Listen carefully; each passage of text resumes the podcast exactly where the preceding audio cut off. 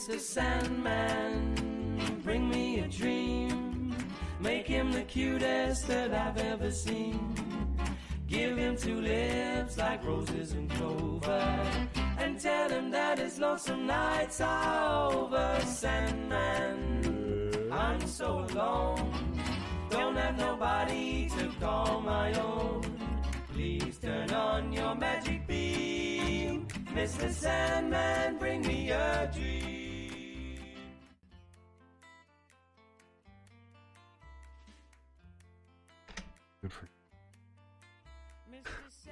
Good evening, everybody, and welcome to Nox Mente. Tonight, our very special guest is Ra Castaldo. Ra was born into a family of Italian shaman and magic users called Strega. This ancient lineage hails from several areas in Italy, including Benevento, Lake Nemi, Volterra, and Afragola. Strega were supernatural protectors in those times, as were many organized pagan groups. Ra is multi talented. In addition to hosting the Spiral radio show, he's a songwriter and poet, a mystic, dream seer, aura healer, and oracle reader. In 3D, he instructs younglings in the ways of Muay Thai martial arts. Ra has a vlog called Exploring the Ka with Ra Castaldo on YouTube, where he delivers fresh, interesting content regarding his journey and what he's discovered. He is a prolific dreamer and discusses many of his dreams and thoughts about the deeper meanings on his channel. Ra, welcome to Nox Mente. Yeah. Oh wait, I see. I see Ra's picture in our. He's back. Ra, can you hear I us? can hear you. Oh, dude. Oh, excellent. what happened?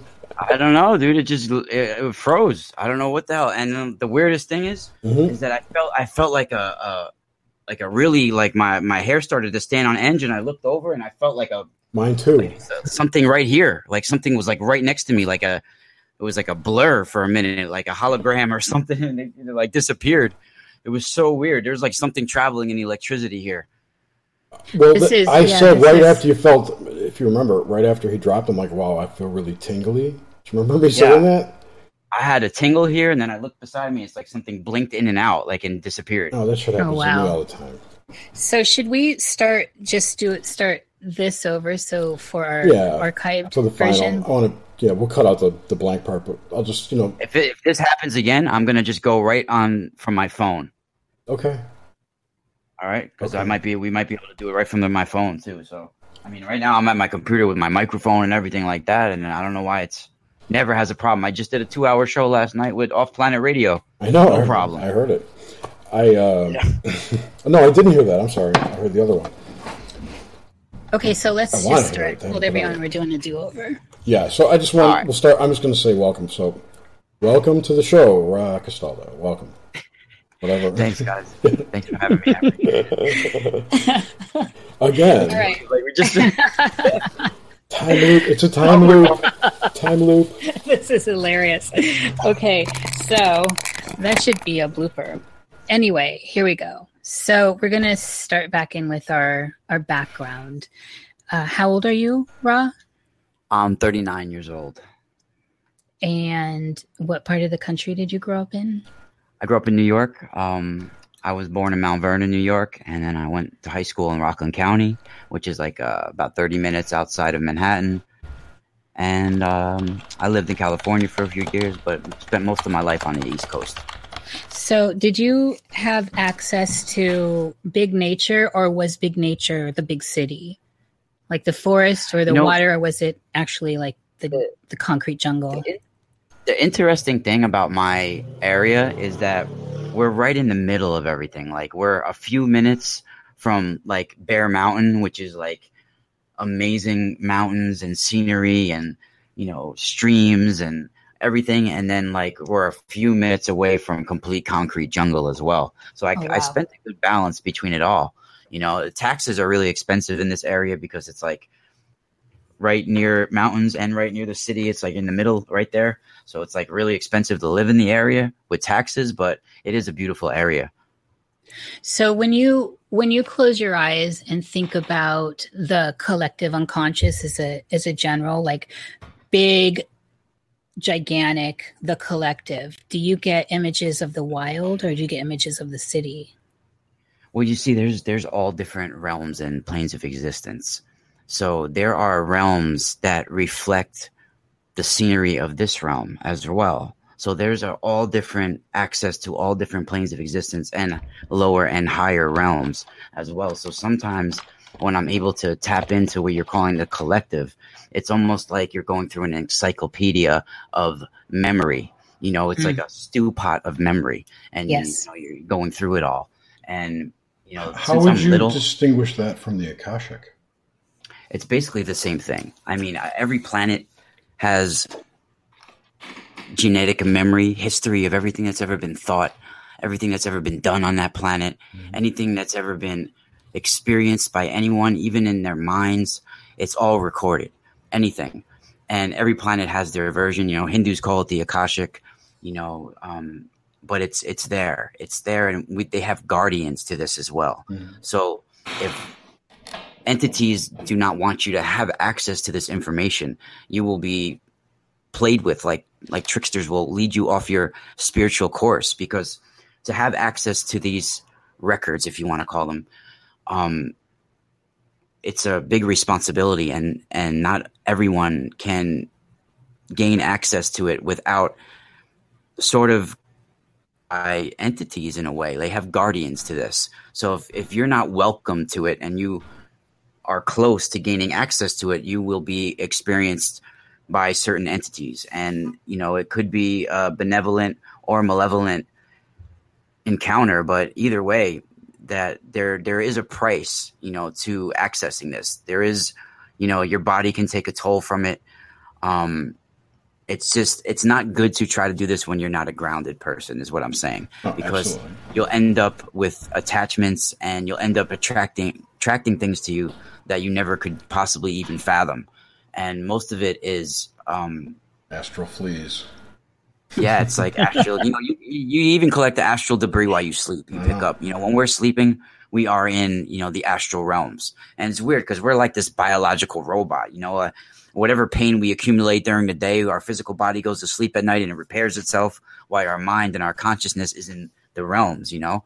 And anything on all the planes of existence like we have seven planes of existence that we that we speak of here in, in the metaphysical world and in our world. And and like the ultimate plane divine plane spiritual mental astral elemental and the physical you know? We have all these planes and they're all affected like a domino effect and i feel that each one of us are a star right we're every man and woman child everybody's a, made from stars we, we are made from that same thing that stars are made from so our true knowledge is to have knowledge of these stars that's our true purpose and our true reason to be here is to unlock this star knowledge inside of us. And the only way to do that is by activating it in dream time, in your spirit time or astral time, whatever you want to call it. But in dream time, that is your spirit form.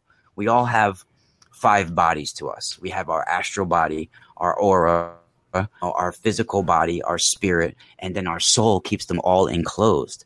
And if you're able to have these all align with each other and no ego and and drop that left brain mind you know then you can actually like be one with the universe and with the records and unlock things and i've caught just little glimpses in my life. I'm not saying i know everything or you know because the more i i, I learn and the more i research and the more experiences that i have the more i realize that i i only have a little tiny glimpse. I really don't know that much. You know i'm just i'm just catching little glimpses. So like the the world is infinite and the records are infinite. So I feel, and stop me if I'm going off on a tangent, but I feel that when we're born, we're, nothing's by mistake. No one here is on this plane of existence, this physical plane, by mistake. We're all here for a reason, and we all made agreements to be here, especially now on the planet on this time,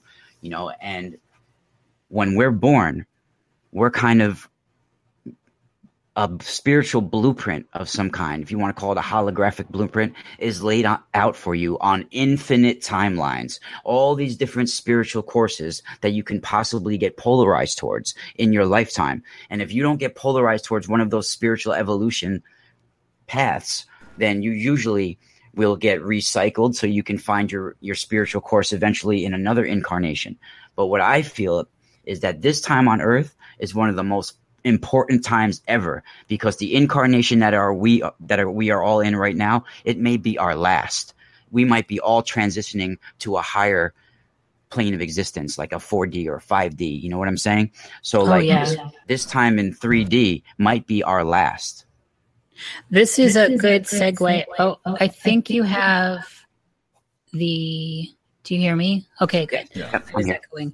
That's a good segue into um, into actually the next background question, which is your religious upbringing and and what it if it has changed and what it is now. Which, of course, having done a little research into you, this is going to be a great one. yeah And I apologize Yeah, for taking the show off uh, off rails there. No no it's fine i could go down any way you want i mean like you said We it's- we love the tangents. We do. Yeah, yeah it's it's casual so it's not like i, I never go through any interview scripted it's, it's like this is I- not scripted. We just when have guidelines. yeah, no, I get it. No, that's what I'm saying. I, I, I sometimes write down little bullet points I want to bring up so I don't forget. But like, I never go into it with like an like an agenda. Like, I just let it flow because usually when I have a host that's really you know tuned in as well and they're they're into it, then like I start tapping into things and I just start saying things I don't even re- like realize I knew. You know, just things start coming out. So like, um, the religion is a good question because I don't really believe in any so-called religion, you know, but there are certain things that's been in my her- hereditary line that have been awakened inside me during this lifetime. And I come from a, a shamanistic line. They're called Strega in Italy. And um, my specific hereditary line are the Benandante, which means like good witches in a way. That's the Strega actually mean the term actually means witch. But when when people hear the, the term witch or it's it's been demonized, just like the, the term occult, you know. To us, like a witch is a person that's in tune with nature and their soul and their surroundings, and they're healers and dream seers. And my specific family line, you know, me being on the show is perfect because we're dream seers, and you know, we basically the Benandante are people that battle to cleanse the collective consciousness of their communities they live in and their loved ones so they can fight off the negative elements on this planet that are trying to steal the abundance of the earth. Meaning that in the astral, we fight these spiritual battles between the light and dark that, like a domino effect, the astral realm will affect the physical realm. So in the astral realm, these physical battles will depend on the harvests for that year, or the crops being okay, or the food, or your, your family having enough food for the year, or all these things are affected by these astral and spiritual battles. And when we go into dream time every night, we are truly star soldiers standing on the front line of our own spiritual evolution as a person and Mhm. as a collective consciousness. So like the what I've learned as a strega is to able to tap into my dream time and be able to manifest things on the physical plane by fighting the spiritual battle and becoming person that is both self service to self and service to others you know at the same time and leading us trying to lead the best spiritual life you can lead. And these spiritual battles that i'm talking about were called the ember days in my family this family line. And on the ember days were on certain nights of the year typically um, the solstice like the winter and summer solstice our souls will leave our bodies will travel into the astral realms and we will fight with the Malandante, the Benandante versus the Malandante, which is the dark, you know, dark forces against the light forces. And we were able to even transform into certain astral tulpas or thought forms to fight these spiritual battles. And during these ember days, whatever outcome happened in these in these astral wars would depend on what happened with the crops and what happened to the babies being born in that year, whether they would become a, a uh, towards the light or the dark, and and it's it's truly remarkable what's been hidden. I mean, it, and if this sounds like science fiction and, and craziness, it's actually documented. There's there was in during the Inquisition, tales of the Benandante and these astral wars were documented. You know, and they have it actually. If you go, if you can go get a book by Carlo Ginzburg called The Night Battles. He wrote it in the 70s, but it's straight out of from the 1500s and the 1600s courtroom testimonies of people having these astral battles and not many people know about that book, but that's something that you should all pick up. And, and it talks about these ember days and the Benandante. And Dante.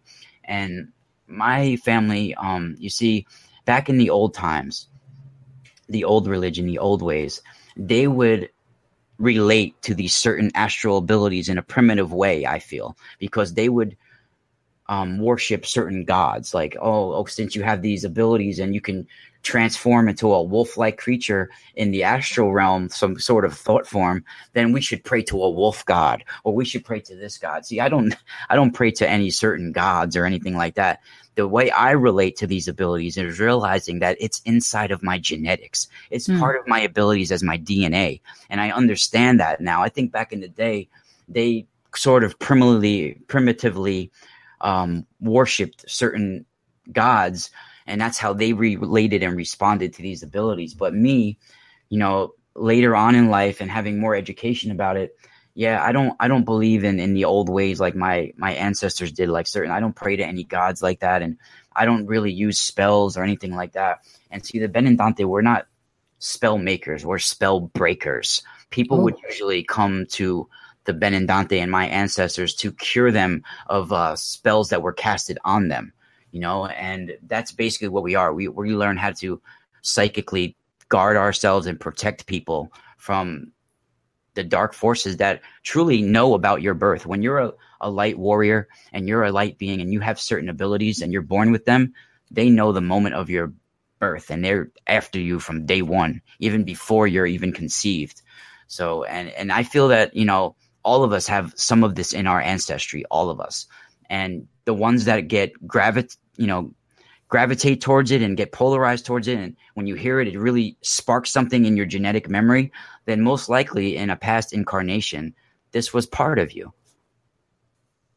I um la filia di tiana i i love that answer. It was it was i hope i answered it right. Yes. I i um i come from a line as well. I actually don't talk about it much but it's it's definitely there. I'm curious about what sign you are. I'm a Cancer. I'm July 12th. Oh, nice. Do you know anything else on your chart? Um, yeah, like uh my life path and stuff like that, I think. I no, think... like your rising and your moon. Um, no, I don't. I'm not okay. really I don't really follow the hor- horoscope too much, but I definitely am full on Cancer. I love Cancer. I married a Cancer. Emotional. Yeah. I love a cancer. Um, all right, and so this is this is an interesting question. What have you done psychedelics, and if so, what has been the best in your experience for opening gates of perception? It's an interesting question. Um, and yes, I have. Um, and I started at a young age. I haven't touched a psychedelic probably since 2004. Um, but I've done ayahuasca, mushrooms, acid. Oh, nice. So um, I've pretty much, you know, gone from the light stuff to the the full on stuff. You know, see, I had like a near death experience when I was young, and from like the age of nine when that happened to like fourteen, I was like really psychic and like really uh having some problems. Like my mom would drive me to school in the morning, and I would stop the car in the middle of the road thinking that people were walking across the street, but nobody was there. You know, my mom would be like, "What are you talking about? Nobody's there." And I'm thinking, "Oh my God, you're gonna hit them! You're gonna hit them!" You wait, know, wait, like, wait. was this before or after the NDE? After. after. So, like, when I started to become a teenager, I started smoking weed, I started partying, I started getting into drugs, and I started to numb myself for a while. So, in my early 20s, I decided to like clean my whole life take them go to a Muay Thai camp, and you know, uh, it was recommended when I was in Brazil that I do this ayahuasca. So I had tried that then, but you know what? I don't recommend people exploring their consciousness through mind altering drugs because I really believe that it all it opens you up to the lower astral realms and nowhere beyond yes. that. Yeah. And it could really be dangerous. And, you know, people don't make it back from some of those, you know, and um, even if you do make it back with your sanity and your wits, you might be uh you could these shaman, you don't know what kind of shaman you're gonna get either. Um people get molested, raped, left for dead, robbed, you know, it's it's very dangerous to basically the way I would answer it with ayahuasca is that it's not made for American society. People, if you grew up in America, it's really not meant for you. You have to go through like a whole month of cleansing for you to go through it appropriately, and you should not have any TV in your mind for any of that in in like at all. You know, it's not meant for our culture, and uh, it's. Not, but I mean, now, now kids can smoke DMT, which in the, in the comfort of their home. I, I sorry, you broke up a little bit, Jerry. I'm sorry. I said now kids can smoke DMT in the comfort of their home, so they don't. We're getting that robot sound. Yeah, I heard now kids and wah wah wah wah DMT. wah, wah, wah, wah, wah, wah, wah. I said that. Um, can you hear me now? Yeah. I can now. That kids can smoke DMT now at home, so it's not like a big deal. You know. Where are they getting it from? Well, you can make it. You can buy it it's it's sold illegally. I mean, it's I don't. I'm sure if I if I needed to I mean, find everything some, has it, but I don't know how to extract it. Like how they extract, like how do they? I have no idea, but but it is available, and I know. You know, but whatever. I'm just saying, people don't need to. I'm go... pretty sure ayahuasca is pretty similar to DMT. I mean, it's uh, it's got it in there somewhere. You know, it's just uh, it's two different plants yeah. that they make into this grainy substance that's uh DMT is like know, the it, main drug, the main psychoactive ingredient in ayahuasca. And there's videos on yeah. YouTube on how to make ayahuasca at home, and you can buy all the ingredients legally. Yeah, they, they called it uh, yahe, yahe. I think it was mm-hmm. called uh, when they when I was in um the, it was right near the Acre River. It's like on the Peru and Brazil border, and this was uh it's like 13 years ago now, 14 years ago, and um basically what happened was the jungle became alive. Like raindrops, I would see the vibrations and bars rise, and, like there was a grid.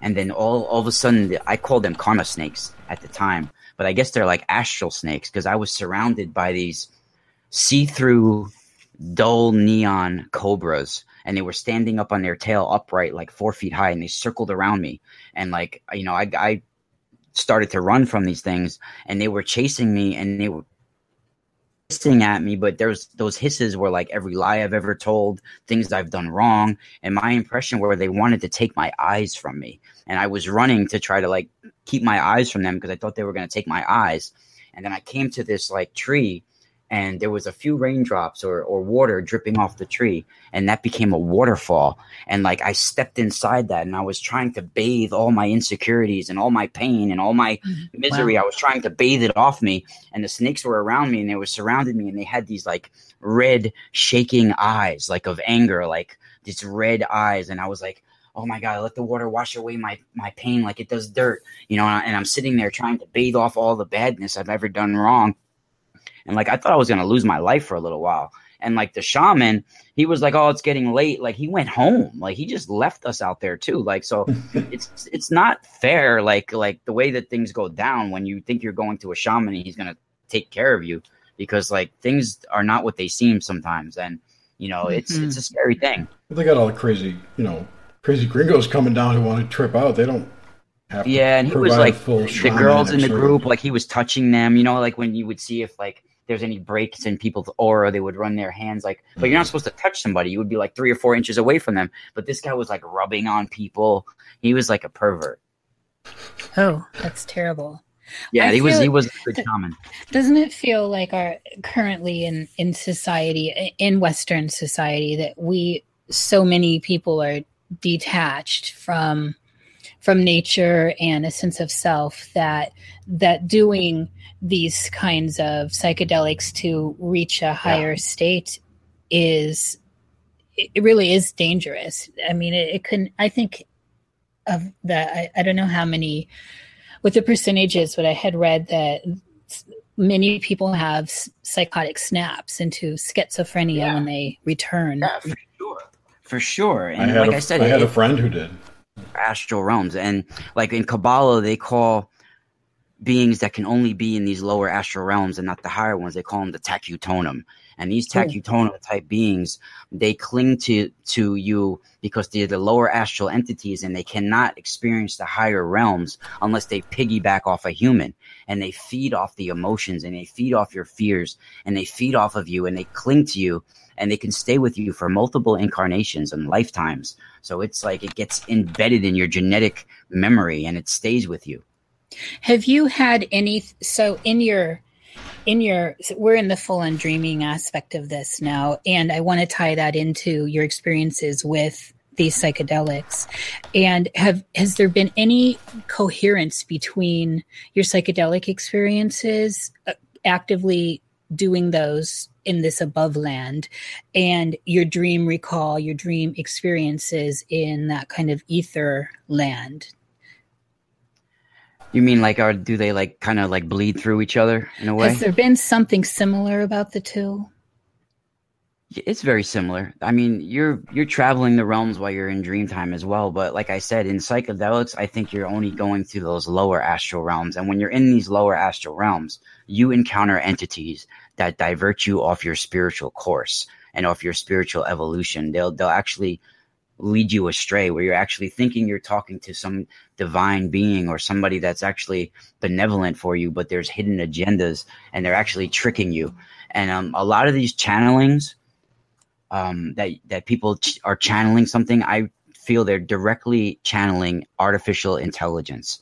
Something yes. that is possibly uh, like even in the Ra law of one material i mean they're talking it's talking that it's a social memory complex and I feel that it's some kind of artificial intelligence coming from our future timelines, you know, with information that, you know, there's no, there's no humor in these channelings either. It's direct. It's very computer like. It's very, you know, uh, collective. I, we, we completely, yeah, we yeah. completely agree. I, I, mean, yeah, we do. We totally agree. We've been, that. we've been on the AI thing for like a, I have been for like a year now, but yeah, we. Do you think it's possible to tap into that though with the psychedelics as well? Sure, for sure. Yeah, for sure, for the, sure. The whole ayahuasca Definitely. trip is just it's all connected. It's all inter, all, all It's inter- literally like plugging into it. Yeah, yeah, for sure. So tell me about your dream recall. Is it you know how does that go i know that after binging your channel that you do have some uh, prolific amazing dreams. And I want yeah. to get into the differences between dreaming word. through and predictions and um, what we would just call the normal personal psychological stuff. So, how does your dream recall play out for you generally? Well, it's getting so amazing now because I've been keeping a dream log for almost eight years.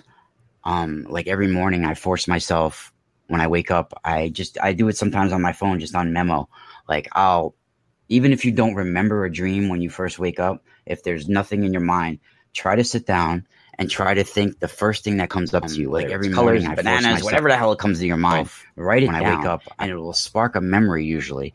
And the first thing that starts to come to you when you first wake up, you know, if you start to write those little things down, little words, and then the memory will start to come to you. And slowly, if you really think about it even before you go to sleep at night. If you talk out loud, even that you want to, you know, if you start to you know, have good dreams and successful dreams and you have a, a, certain mission almost in your dream time, you can manifest these dreams and you can have recall, as, uh, especially if you work with certain orgone mm.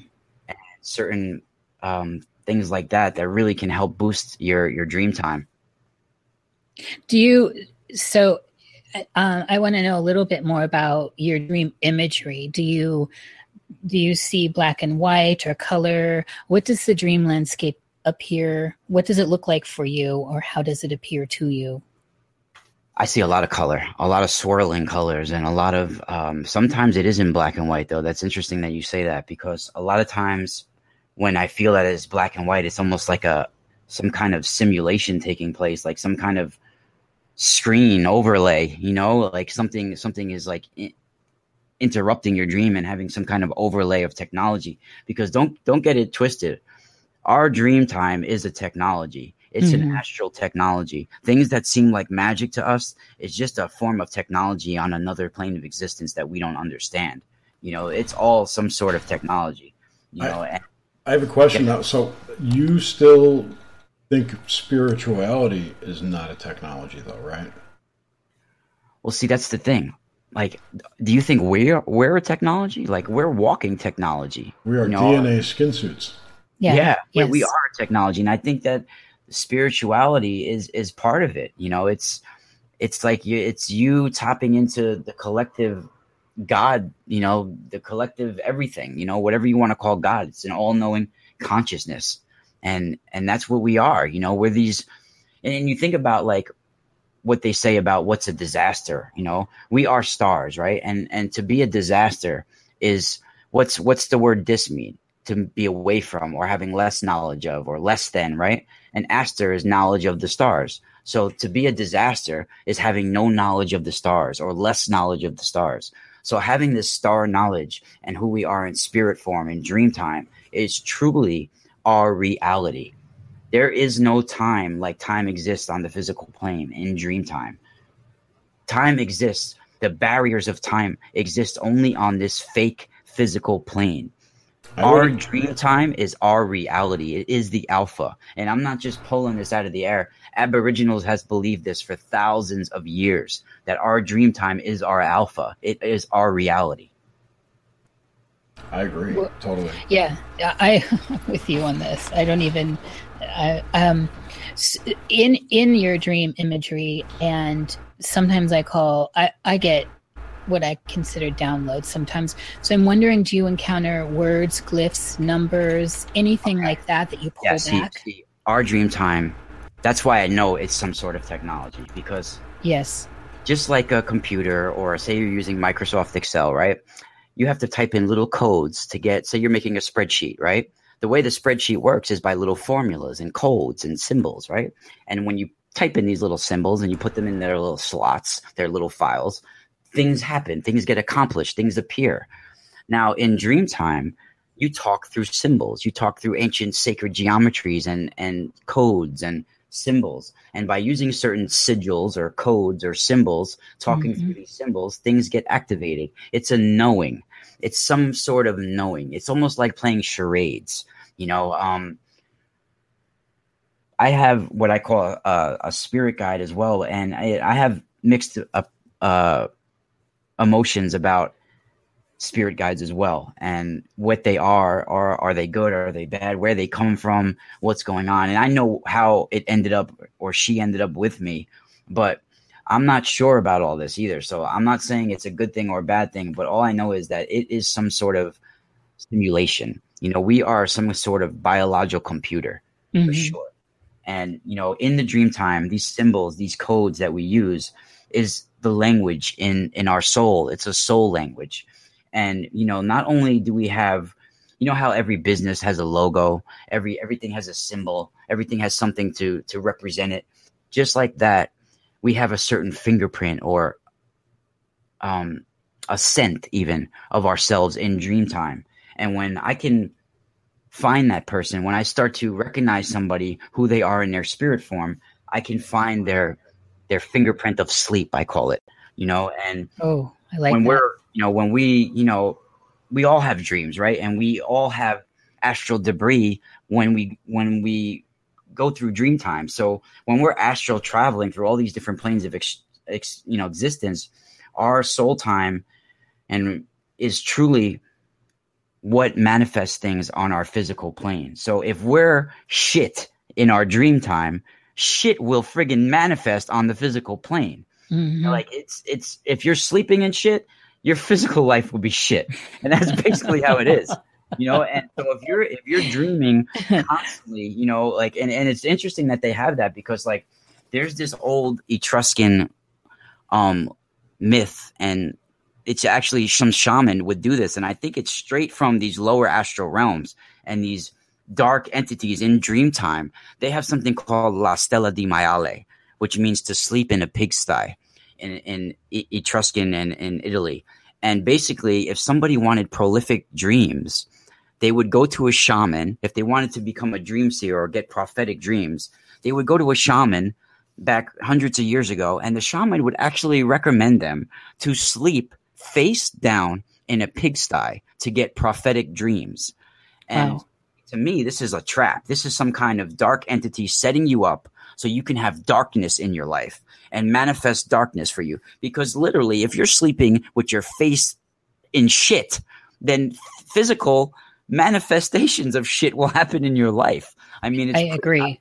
it's, like a symbol for for you to you know have a crappy life and they were going to these shaman and and they were recommending it yeah it's called la stalla di maiale which means to sleep in a pigsty and it's That's fascinating. yeah all over europe they would have that too it would be in hungary and italy germany a lot of shaman would recommend that and it's part of like in in one of my family books you know it's it's one of these dreamtime remedies i was reading it one day i'm like wow that's like from these fey like these these fey entities these lower astral entities that that are tricksters it seems like one of their incantations or technologies I get a kick out of uh, Kara St. Louis talking about being related to them. Oh really yeah well that's I, you know what I, I, I think that I think that those beings have always been here. They're a normal they're a normal condition of this planet. We're the imposters. We're the ones that just been here for a short period of time. You know, look how frail we are. We don't belong here. Think about how frail a human is. Think about how frail we are. We don't belong here. We're we're we've been genetically messed with. It's it's pretty obvious. There's a, Yeah, I mean, I think that's that's something a lot of us are are seeing clearly now. Yeah. I mean, it, it's interesting. Dreamtime, that's why I really like the show that you guys are doing because Dreamtime is really it's it's who we really are. It's this this skin suit we're in doesn't really mean too much.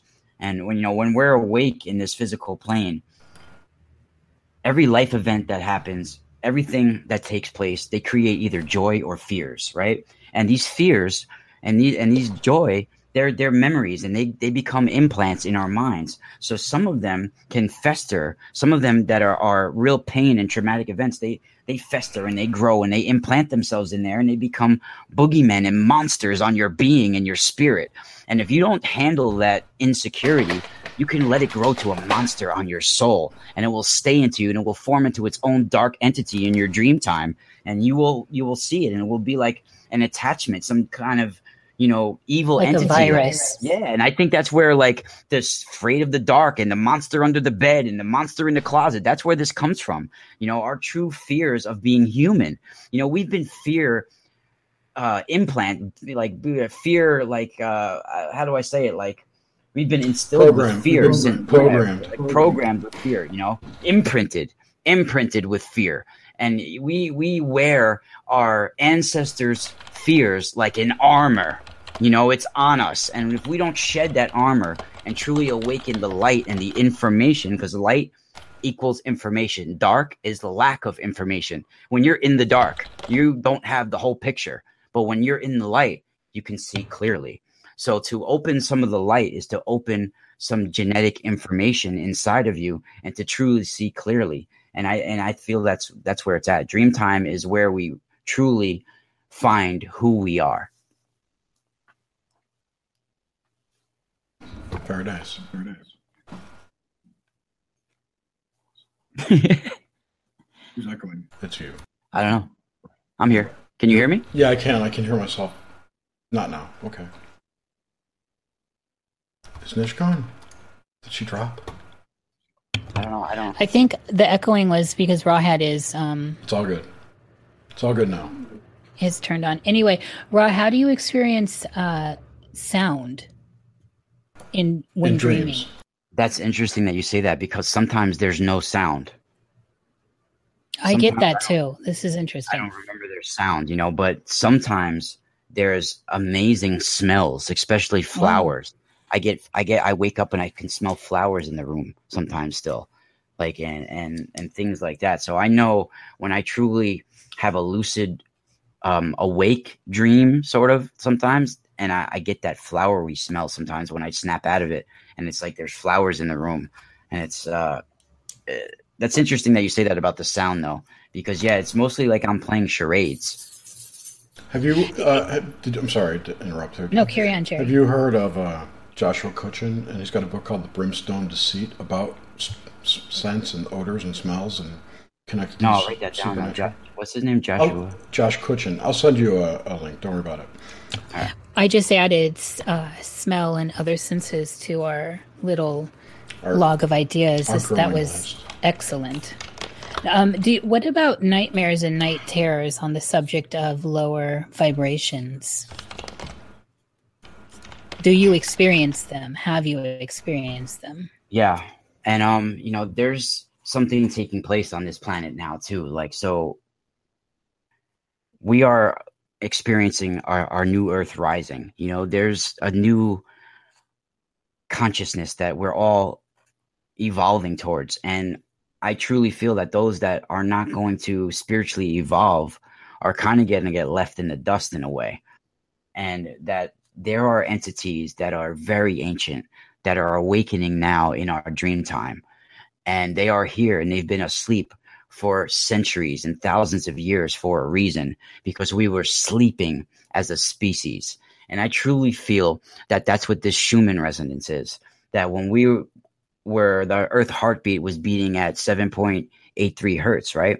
I feel that was our sleep mode. Almost like that movie They Live when they're broadcasting sleep, sleep, sleep, sleep. You know, we were in sleep mode and now the earth's Schumann resonance is is rising and it's beating faster and I feel that's because we are awakening. The earth is awakening and we're going towards this new consciousness and that if we don't awaken with it, then we're going to start feeling really depressed and lethargic and just like blobs and i feel i feel like that that's what's taking place here and that wait wait what was the what was the question what was I, going? I i would say to that i would say it's it seems to me more like we're taking control of we're taking taking over control of it we're we're polarizing towards our spiritual blueprint, I think. And and you know what? Like we this earth has been hijacked. I mean, our physical plane has been hijacked by dark forces for sure. I mean, there's no way. Look around you. No, I mean, ever since mm-hmm. Columbus refound the New World, we've been in the apocalypse. It's been upon us. It's not a one night event. Everybody thinks it's oh, it's gonna the sky is falling, the sky is falling. It that's not what's happening. We are in the apocalypse. These are the end times. There is a new earth rising now. And I feel that from 1987 to 2012 there was a shift in in frequency and now it's here and now it's rising and if we don't learn to evolve with it that's why there's so much information coming out now that's why there's so so much in like every er, all these topics that are coming up no one ever fathomed they would ever talk about this. It's all coming out now because this is the time of remembering. This is the time of finding out who we are and where we came of. It's it's it's inside us. And and the apocalypse means to reveal planes of existence all these dream time realms they're all like dominoes. They're all affecting each other as above and so below. So below as above. It's it's all intermingled I agree. I do think there's this overlapping with these, um, with this new consciousness rising.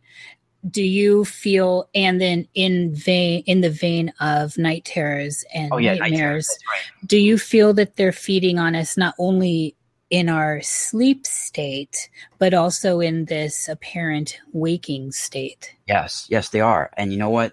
This world is basically run by corporations, right? Like six corporations or whatever it is and these corporations are using this soul or dream time technology for dark black magic to activate black magic and using rituals to stop the spiritual evolution of our species so they can stay in this physical realm of dominance where they can rule and and have that you know hand over us. You know we are basically a quarantined planet you know, we are totally in control. Everything we do is monitored. Everything that has energy is controlled. Even mm-hmm. electricity. Look at what is it? We are controlling electrons with wires. Everything, everything that has energy, we control and we make.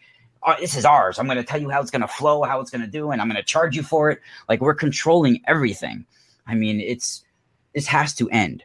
And these entities, they don't want this to end. They want to feed. They want to feed on us. And in the physical plane, they want to feed on us in other ways. So in this dream time, these night terrors, they're not just, oh my God, I eat pizza at midnight. That's why I'm having nightmares. No, there's way more to it. And I feel these entities that have been asleep for all this time, they are awakening now. so they can specifically target certain people that have agreed to be on this planet in this incarnation and are truly um like diamonds in the rough especially when it comes to our spiritual evolution on on this planet and what we're going to do i feel every one of us are a certain like amazing creature that has a specific ability and a specific goal and a specific purpose to help us on our spiritual purpose on a, as a species and as a planet. And these dream terrors and night terrors that are taking place is these dark entities trying to scare you away from your spiritual evolution and keep you locked down in an astral prison. And that's what's basically taking place. I mean, I had a recent dream that has really um, it's intriguing when when I talk about it but it's really scared me to the core the more I re- researched it and the more I looked into it because it actually was something to it. You know, um, if you want me to share it with you, I will. Oh, please do. This is this is what we want. Okay, yeah. So I was, and and you know what? I think that dreams not only are sometimes like prophetic, but I feel like this is what's taking place in your life on other timelines mm-hmm. and it's bleeding through in your dream time. It might have taken place in a future timeline or on a on a you know, they're all running simultaneously. So I think cer- certain dreams that we have, it's actually things that are happening to us on other timelines. Did you see the HBO show um, Westworld? No, I don't. I don't. I don't really watch TV. Okay, well, some it's one of the um, I watch movies once in a while. Sure. It's worthy. It's worthy. It's worth watching. Absolutely. Yeah. It's it's only ten episodes so far. Uh, my my Westworld thought, is called Westworld. Yeah, it's a remake of a 1973 film. Yeah. Is it on Netflix? I have Netflix. It's on HBO. Yes. Is it on Netflix already? It's somewhere. It's somewhere. I will find it for you. Don't worry. I'll check it out. Anyway, um, they have robots that host a consciousness through a computer simulation. It's not a simulation, they're actual robots that can host an AI. And they don't know that they're robots. And yeah. Um, wow. They're called hosts. And they are there for the pleasure of the guests of this resort. And I just totally forgot what. Well, even in that, the well, when they get when they get killed. Oh, oh, I remember what it was. Right when they yes, get recycled. The reset. Mm-hmm. That's right. When they get reset, some of their old live experiences bleed through as memories and in dreams. Wow, that's interesting. Isn't that's it? like kind of what's going on. Exactly. I want um Micah also mentioned this in the chat too. We want to hear this dream you were you were leading into. Okay. All right. So it's actually pretty deep when when you think about it because I I, I looked it up afterwards and I found um, some information that actually you know, it, it kind of made sense of what it was and what happened. So basically, it was a quick dream that I remember, what I recall. And when I woke up, like, um, I went into the shower afterwards and like, the, I looked out the shower out, out the window from the shower and I saw the like the crescent moon coming there and like the crescent moon came right down to like my third eye and it like oh. It really felt like it, it, it gave me energy too. It was like scary because basically what, what happened in my dream was I was sitting there on a chair and everything around me was just white walls. And then i could see like maybe like 30 50 feet away from me somebody was crawling a woman was crawling at me. And she was crawling at me really sexual like like enigmatic like a panther like she's gonna stalk me like prey but like in a sexual way and she's crawling at me and she's really beautiful with these striking blue eyes and and black hair and she's crawling at me like a panther would crawl at somebody and as she's crawling at me and getting closer i can hear you know, people calling me like loved ones in the distance calling me. And then she's getting closer, and I realize that she has a third eye in the middle of her forehead, but it's vertical, like in those Hindu pictures. Yes. And as she gets even closer, the the vertical third eye starts to turn counter yeah counterclockwise to become like a straight eye, and then as it slowly turns as a straight eye, I'm feeling like this dark enchantment towards it, and I can't stop staring at that eye.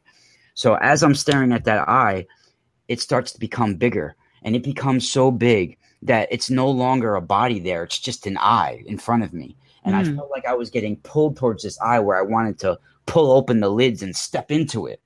And then I hear my loved ones calling me, no, no, don't, don't, don't, don't, step into it. And then, like you talk about sounds in dream, this is one of the only dreams I can remember having sounds in it because in my well, you know what? No, it's not the one of the only dreams. Sometimes I'm talking to people in my dreams and having conversations, so that's not true.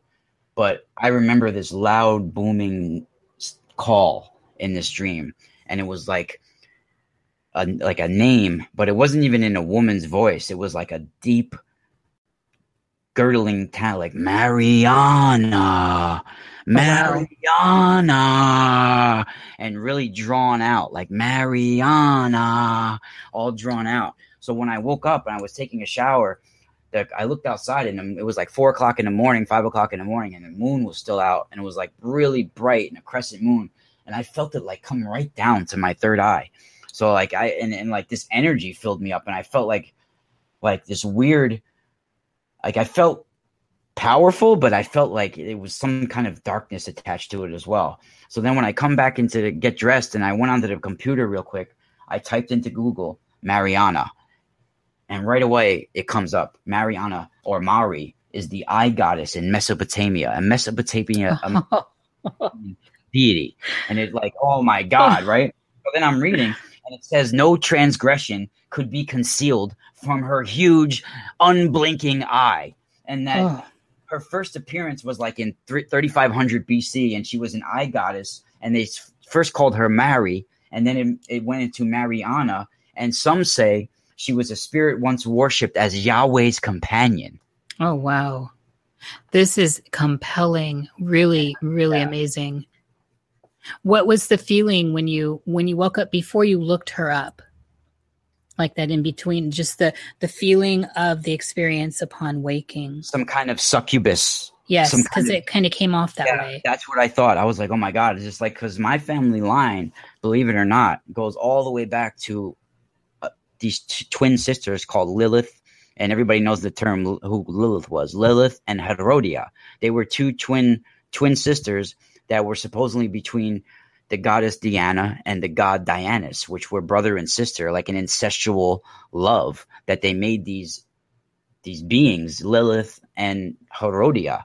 And Herodia once at one time was said to have ruled one fourth of the land in the astral realms. And she is like this uh the the the mother of all witches, I guess, in a way.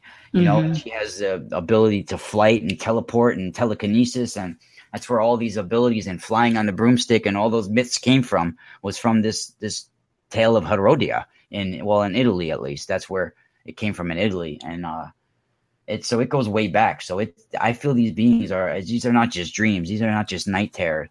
That these entities are waking now because I've had other dreams where giants are awakening from a stasis as well. So I feel that this this actually ties into something I wanted to ask you, and I'm sorry to interrupt.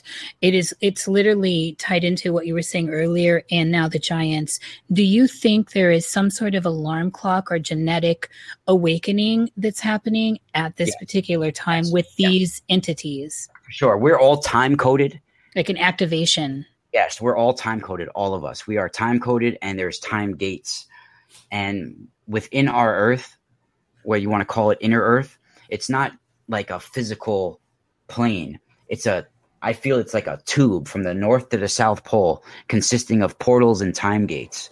And you can experience alternate dimensions and alternate timelines, but no one can get access to these alternate timelines or dimensions without being either invited or welcomed. And I think that Admiral Byrd, he was welcomed, he was invited, he was let into these these this inner earth and he experienced another realm. So, what do you think the message was from Mariana to you? After you looked it up, discovered that it was her, and um, were able to to put your intellectual teeth onto the experience. Well, and also in conjunction with these giants that are coming, waking now. Yeah, well, you know, she she may be the mother of these giants. Who knows? I mean, um, and I feel that there's one thing I don't want to bring up that's ha- that, that in my life that that I think that it, it, it might be manifesting, but there's she's known the Mariana is known as like a birth giver and she promises eternal life and her symbol Mm. was also mistaken for like the evil eye and who knows i mean she might be trying to suck my life force from me even you know Mhm. I, i'm not sure but i didn't get a positive vibe from it at all Okay, that that's kind. I guess that was where I was trying to go. So even after intellectually chewing on it, it still seemed rather ominous. yeah Do you? So this is kind of mm, it's kind of backtracking a bit, but I, I'm curious. Do you or have you ever been a person that sleepwalks, or do you do you, do you sleep talk? Have you gotten this feedback from people? yeah i do talk in my sleep sometimes and sometimes i scream and Yes. you know, um, because in my dreams sometimes I'll be like, see, I figured it out finally what I was defending and what I was always protecting. For years, I was always in either a classroom or in a house, and there was always apocalyptic stuff going on outside of the house, and I'm always defending this house. And then I finally figured the house is me; it's my soul, Mhm. It's my spirit. That's what I'm defending. That's what this house mm-hmm. is, and and and so I'm always like defending this house in my dreams and and and It's all your of that. temple, isn't it? Yeah, it's my temple, and the the world is the apocalypse going on around it because I'm always fighting on. Sometimes like things enter the house, badness gets in the house, a virus or entities or whatever in my dreams, and I'm like screaming at them to get away, and then I'll wake up out of the dream and I'm screaming in the room like, oh my god, holy shit! Like it's it's all like I'm actually like part of it. Like you know, there's sometimes I wake up and I'm not sure if I'm really in the physical world still or if I'm still in dream time. That's how real. Oh the wow. dream. Do- so and that's that's exactly where i was going next is this idea of lucidity obes and ndes Yes. so i know that you have a lot of tie-in and overlap with these Yeah. could you describe some of it and possibly with experiences with actual um your experiences with these Well, my the near death experience I had was in 1987, and when I was nine years old.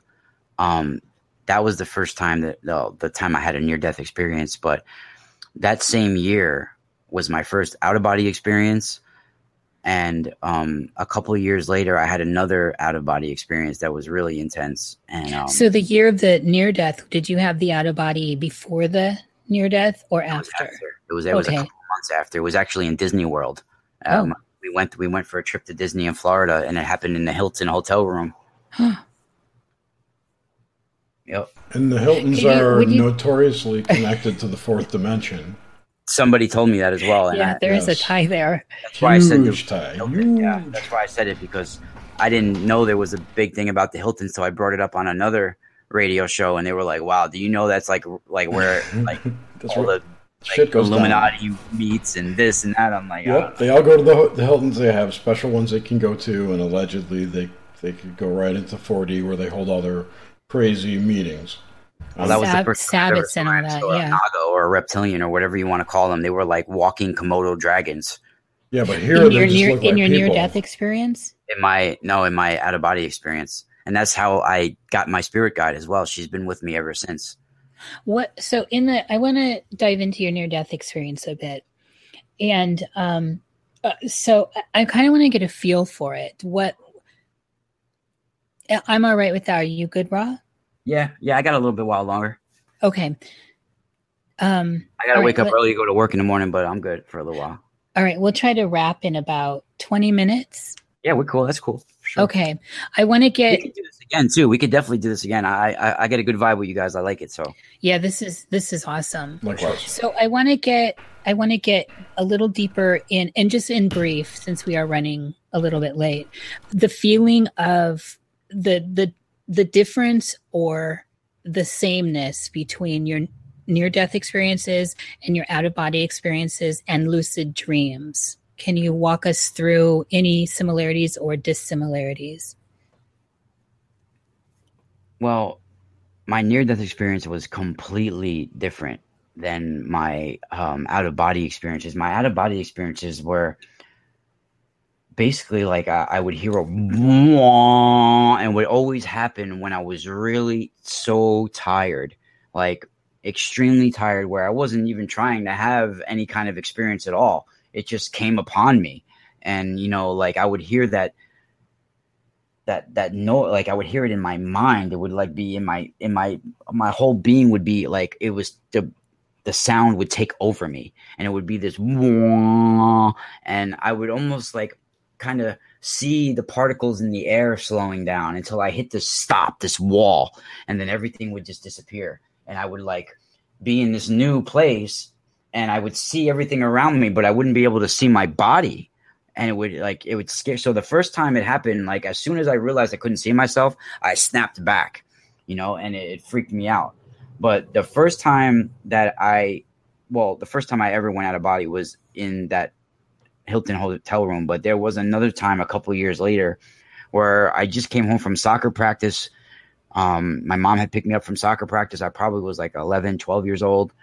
And um, she told me to get ready for dinner, go go take a shower or whatever. So I went to sit on the couch to take off my shin guards, and I was so exhausted. So I like bent down to like un unvelcro my shin guards, and like I felt like myself just fall back into the couch, and I like fell mm. into the couch like weightless, like I fell into it.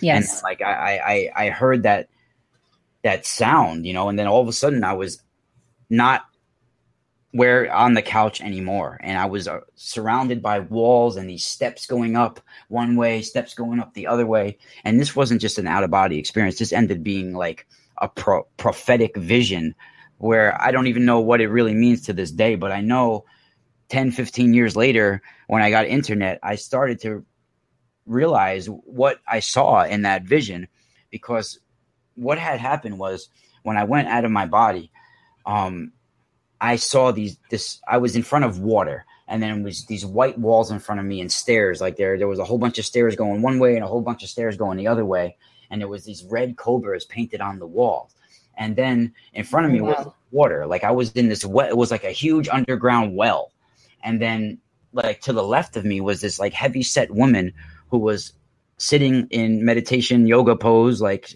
you know like Indian style they call it right she was sitting there like hovering over the water you know, not touching anything, just hovering there. And she was like kind of heavy set. She had like a hood on with curly hair sticking out. And she had these cat eyes, like cat see through green eyes that just like went right through my soul. And then I looked to the other side of me and I saw another guy, uh, a guy this time floating there, like with a turban on, like a, like a Hindu guy or like a Buddhist or something, you know? And he was staring at me and, and she, I looked at her and she had these like cat eyes and then I looked up at the red cobras on the wall, and the cobra had eyes that were moving and going back and forth. And as soon as I went toward the water and I looked into it, and I realized that the reflection I saw was me, but an older version of me, I, I kind of got snapped back out of it. And I can, oh, I forgot. Oh, swirling around that woman was like some kind of flower petals and then when I awoke, I had that flower smell, like I mentioned before, and it was all over my living room, like that flower smell when I woke out of it. And I remembered that experience for so long that I was probably like 12 years old at the time, but 10, 15 years later, when I actually got the internet, you know, in like the late 90s, um, I looked up certain things or I saw certain things, and I, I ended up going on David Icke's website one time, and I saw pictures of the well of Sheshna. And the well of Sheshna is in Benares, India. And it's supposed to be the entrance to the underground lair of the Naga, which they call Patala, mm-hmm. right? Mm-hmm. So this well of Sheshna was exactly what I saw in my dream, in my vision. You know, and and that woman that I saw, you're never gonna even believe this, but that woman, when I got the Secret Doctrine by Madame Blavatsky, I opened it up, and that heavy set woman was Madame Blavatsky. Oh, wow. You know, I was having an image of her when you were describing it, but then that's not far off for me because I've read her works. But that's that's significant and tied into the Naga. Yeah, and she had these amazing cat eyes, like they were like see-through, beautiful green. Yeah. So when you're when you're navigating the dreamscape, do you come across uh, now i know that we've gotten around to you view there's a lot of it's a, a lower level with lots of um, parasitical energy. But have you do you encounter other people that are are that are like us you know that are seeking are, are more aware and conscious that are um, in their commun do you communicate with other people that are not low entities switched on switched Yes. on Yes, I do. Um, it's always random too. It's always like uh, it'll be somebody from my past or somebody from my future. Like I'll I'll meet somebody and then all of a sudden, like uh, a month or two later, all of a sudden I see a request for a friend on Facebook and I'm like, oh my god, that's the person I, I talked to in my dream. like wow, it's like eh, it's like there's a synchronization taking place, and synchronization equals spirituality. That's how you get your little spiritual awakenings by all these little synchronicities taking place. And it's like a you start to see symbols and and and little signs everywhere. And i think that's what happens in dream time as well. You get these little signs and these little symbols and these little codes that help you awaken certain things that's going to push you onto your spiritual course yeah i agree with that. I want If, um you, if you follow them, some people are, are yeah terrified if you learn how to follow them exactly. And well you this is part of tr- dream recall why it's so important to try and pull this up from the depths And at to- the same time, that's why it's so good to be grounded and do grounding because certain lower entities know of this and they know how you respond to certain signs and symbols. So sometimes there will be fake signs and there will be fake symbols. oh Just like yes when you um when you die, everybody says, you know, the light, you know, I see the light, I see this light. And certain even like the Buddha Buddhists um on the bar the bar they call it the Bardo realms. Like when you die and you see certain lights, I truly feel this this is where the soul simulation takes place. That if you live, say, um, a life where you were very greedy and you were very gluttonous and certain things like this take place, then you will be led to certain lights that lead you to the realm of the hungry ghosts, where you forever be, you know, hungry for a drink of water or hungry for a mother's touch or hungry for love or hungry mm-hmm. for, you know, all types of things that you took for granted and you abused in your physical life. And I think that's what pr- truly these lights are. And even when people say follow the light, you know, our our dream time is about manipulating our light body. So they don't when you when they say follow the light, they're wrong. It's actually you go beyond the light. And if you can go beyond the light, then time is no longer linear, right? So if you can manipulate the light, then you can shatter the constraints in your mind and your consciousness and your physical body and you can go beyond the light. You know, and that's that's what truly dream time and traveling the astral realms is is to go beyond the light where there's no more space and time. Do you think that dreaming as we experience it here and now with this kind of duality experience of of at least not taking in consideration timelines and layers and multiverse and fractals just here you are raw in the dayside world above and there you are dreaming in the down you know in the underworld. Do you think that there's any similarity or connection to altered states of consciousness as in death how would how do you see death playing into everything? Well, that's what I was just talking about now. Yeah, it's like uh, like there's like uh like what I was saying when, you see the light, it's like a soul matrix, a simulation that takes place, and it's like you're going back to the matrix. So you're going back to the origin, and you know the but The through mind- dreams. Yeah. Yeah that's your soul body is who you are truly, and if is is that the kind of answer you look? I don't understand. Like yeah no i think that was i was i guess i wasn't expecting that from you for some reason considering the view you gave us earlier on dreams so uh, because i feel it's connected totally Well, you know, everything has energy and and and everything has a frequency. Even like a raindrop, right? It has a vibration, a, a frequency, and you know what? This is what makes everything in life different. You know, is is every living thing has an energy, a different energy, and a person's energy is going to be different than that raindrop. The vibration it's going to be faster, but both have energy, and the difference between me and that raindrop or you and that raindrop is frequency. So, you know, we have a higher frequency, but if we can achieve going beyond the light, you know, like I said, then we can blaze a, a whole different trail of life and everything starts to come into focus our true sense of being where we no longer struggle with these demonic entities and these these different and we don't have limitations of time and space. You know we transcend it.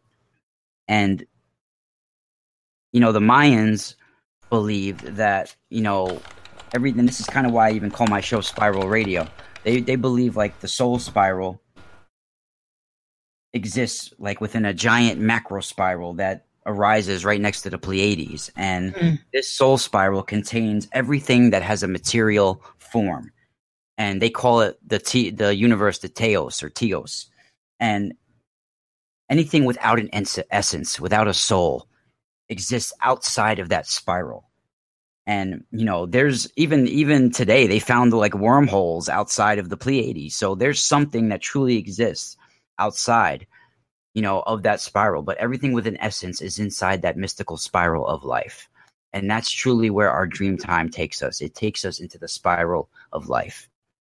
Do you feel that this experience we're having right now is dream time also? Are we dreaming right now? Could I believe it's a form. Yes, I believe it's a form of dreaming. You know, every every plane of existence, even the physical plane, is us is a is an existence, just like our astral realms is. It's a it's a form of an existence. So it's it's a sort of a simulation. We're all in some sort of dream simulation, whatever realm you want to call it. It's part of it. That's yeah, I am feeling it. Let's so um in in trying to wrap this up and keep it timely, let's ask the chat. Um, let's open it up to questions. I know that I looked at it this whole time. I know that um, Kim had a question earlier, and I think Micah did. So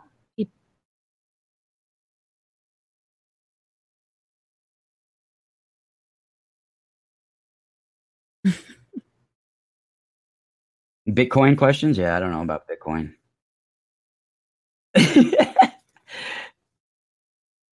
Put them in uppercase. Yeah, so hopefully she'll. This has been a, a remarkable um, conversation, Ra. Yeah, while we're waiting.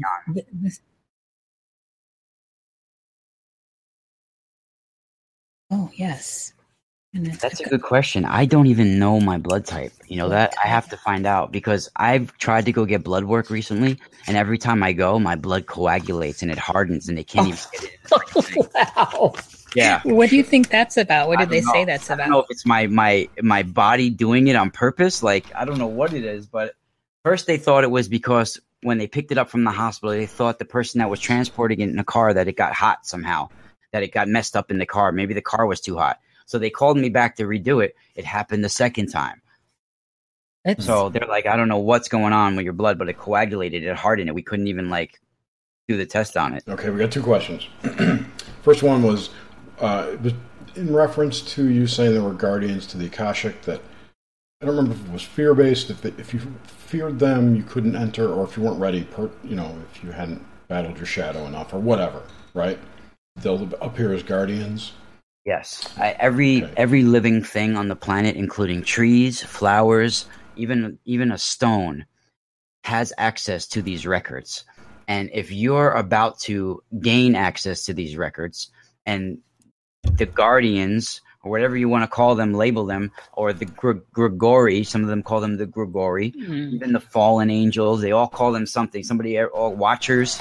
You know, the Watchers were originally called the Watchers by the Persians because they were the eyes of the night. They actually looked over from the sky in their watchtowers, mm. and they were guardians of from their watchtowers. Watchers, watchers over our divine spark watching so we don't spiritually ascend higher than them, them knowing letting us know that we have some kind of archonic influence and rulers. You know, that's what they're there for, to guard over us and watch over us.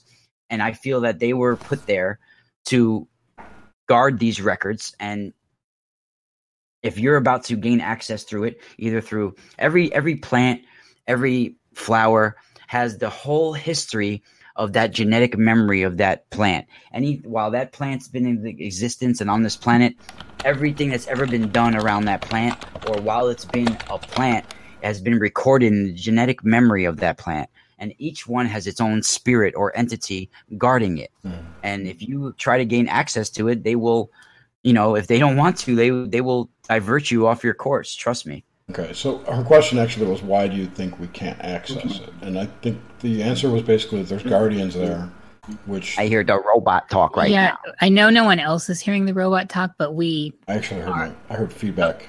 I was like, Okay, so we hear you fine now. okay. Yeah, I hear fine. Kim was asking why we, why do you think we can't access the akashic? And I think the answer Oh. that you gave was that because of guardians. We can, we can. It's just that some some people that you know are not allowed because they are not ready for it. Okay. But they're, Um, they we can access it for sure. Sure, sure, sure. I, I I agree. It's, you can't uh, if if you if the the universe doesn't think you're ready, then you're not ready. Um, another question here was from Greatest Potential. Can you please describe the appearance of the Catwoman more? The Catwoman. Yes. The, the was it the one in my dream or the like when I had a counter with a feline? Well, you you and the Lyrans are tight, right? So. I wouldn't say we're tight, but they, they do these like little astral visits when I play music sometimes. Yes, I, I remember that. I actually have a video of you saying something off color in that. I'll show you later. Um, I don't know which one you were that greatest potential was talking about. Just answer. Tell me which one you want. I'll go to the next one. Um, she got okay. Kim's answer was answered. Hmm.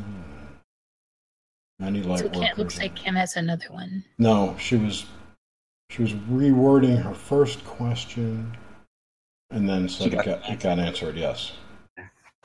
Uh, pool with the cobras. That cat lady. It was a dream. It was your dream, I think. I don't remember mentioning the cat lady in my dream here.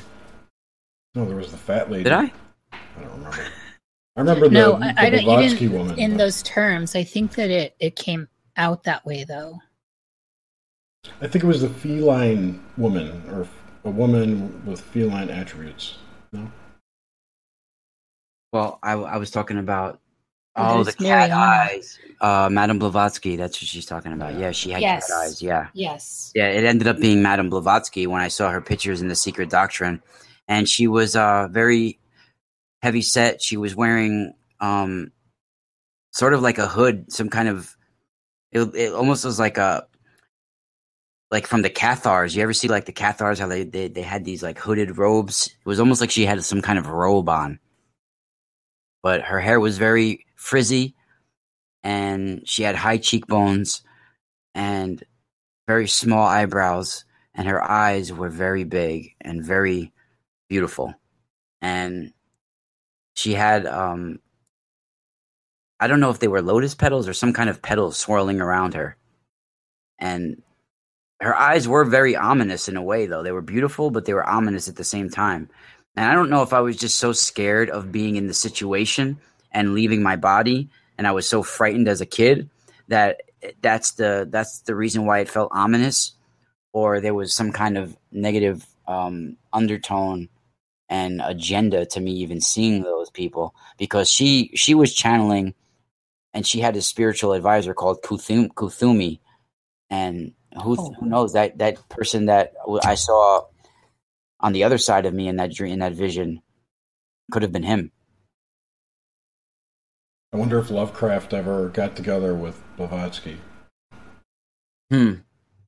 Yeah, I mean, she she some people like uh give her a bad rap, but her the secret doc the the two books of the secret doctrine, man, they're amazing books. They are amazing. They they are. They really are. I've I've been reading them on and off for 20 years. All right, I got Yeah, another I- question. Carry on, Jerry. John Kelly asks, "How can I access my personal akashic?" Well, I've uh I actually know John. I've uh I've done a reading on him before and uh he's a really warm, beautiful soul. And um John, I will definitely email you because it's very long. Uh there's certain techniques that you can take and if anybody wants to um email me privately so we can talk about this um because I can't sum that up in about 30 seconds or a couple of minutes. So um, you can email me at moontribe712 at hotmail.com, or you could just go to themysticalspiral.com and you can find my email address there as well. And, and we'll have all this linked. Notes, right, right. Yeah. And Kim asks also, uh, because of my own experiences, I feel that light warriors, light warriors, light workers are manipulated for energy. How do you know and tell if the dream battles, quote unquote dream battles, are not for the false light slash dark consciousness? Good question. Mm-hmm. But I also wanted to say to um. She wants to basically. Go ahead. Sorry. I also want to say to John before you know, so I can leave him with some kind of something for you all. Like, you're most likely to um have access to the akashic when you're asleep, when to have contact with it. So, or in some kind of uh trance like state. So, like you know, you got to be in between that sleeping and waking state. So, if you're trying to gain access in it, you know, you should even try to talk out loud before you go to sleep and explain what you're looking to have access, what you're looking to experience, and for what reason you're looking to experience it. And if it's not ego based, then maybe you will have that contact in your dream time. Or wake up with the answer. It's happened for me. Yeah, exactly. So, um, so anyway, Kim's question. repeating Kim's, Kim's question is that Read it again. Hold on, let me see where it is. Because of her own experiences, she knows that light workers have been manipulated for energy, just more so than regular folk. And how do you know and tell if the dream battles that people encounter well, are not? Well, what, that's interesting. What side are you on? Is a question, I guess. Really good question, actually. And you know, um, there are a lot of phony light workers out there really fake light workers and i don't consider myself a light worker i don't even like that term really um, I don't really like terms and labels, but I guess we need them to describe things.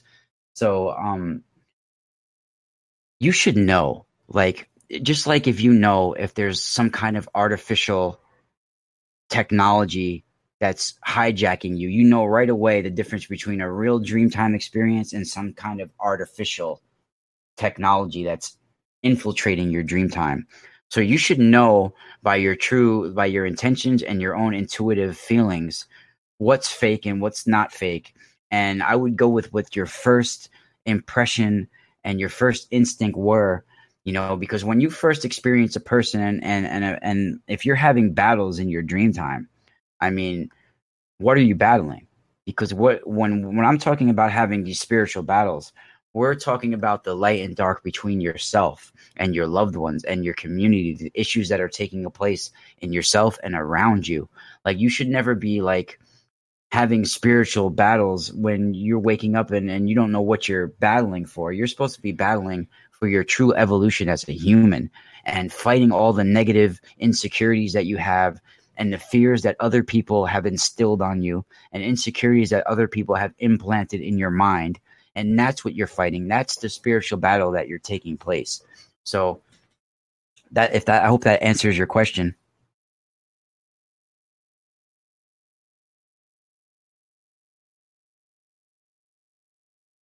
i'm waiting to see if she says it's okay and there's a lot of talk about Corey Goode's. We're not going to. Yeah, she said, "All perfect. Thank you." That's what I was thinking. Great, Hearts. Great, great, great. Very cool. Well, um, I don't see any more questions, and it's a good chance to, to nip this yes. in the bud, this show, and call number yeah. five a wrap. What that person said right there, too, is it true? Rel- religion has instilled the most fear into people. I think religion was created to put a prison on our consciousness. So they put a mm-hmm. limit on what we what, what we can believe and where we can ascend. And it's sort of like an astral cube in the in, in, in astral form. A these religion are cubes. And if you would leave your your body in astral form your soul leaves your body and you look and you when you start to expand like when you first go out of your body you can expand. Like oh my god i'm out. Like let's see if i can go all the way to the wall and let's see if i can go through the wall and let's see if i can go through let's see if i can go to the firmament. And if you leave and go outside of this world if you look back down you will see all these cubes inside the firmament, and each cube is a different religion the Mormon church, the Christian church, the all these different beliefs and religions are all these astral prisons for all these different people's consciousness. And they're all locked in these little cubes and they're telling them what to believe. They're telling them what to do. They're telling them everything to believe in. And even though like the 10 commandments for example are pretty good laws to live by they were given to Moses I feel to establish a ruling class here's a god to worship and laws to live by and keep you preoccupied with living all these laws and following and worshiping a God. And it keeps your consciousness preoccupied. And when you demand worship, you're not a God. There's mm. something wrong with you. You're a trickster. Anything that demands worship is a trickster. It's Absolutely. A it's a dick. Yep. That should be the very first red flag. Yeah. You know. yep. cool. You know, you reminded me of uh, of uh, Philip K. Dick Val- Philip K. Dick's novel Valis. When you're talking about oh, the black, yes, the Black Prison. If you ever read that, the Black Prison and the whole empire never ended. Uh, repeating theme throughout that book is interesting, along with the AI that's talking to people. Hello, channeling. The person that told me to get that book, Philip Dick. I gotta get that shit. I definitely gotta get it. It's on YouTube in audio book format. Just search for it. You could just listen to it on the way to work after your vlog. Anyway, thank you so much for joining us, everybody. Stay tuned next week for I forget who's on. Dave is Dave on next week? I, I, have no idea. Somebody fabulous. yeah, we have awesome people lined up. Fabulous. Yes. And if anyone has any guest suggestions, please email them to me, jerrycthulhu at gmail.com, or leave them in a comment. Um, that's it. We're done. This thank Google you. Live chat is very cool. Yes, this is really cool, guys. I like what you do, and, and thank you for having me. Anytime you want me on, I'm down. Well, I think we want to revisit just a roundtable of dreams with some of you prolific dreamers. Oh, we should do a roundtable. That is a great yeah. fucking idea. Cool. So we're very honored. Thank you so much for spending time with us. I, and it's an honor to be on. All right. Thank you, everyone in the chat. Thank you. Good night. Thank you for the questions.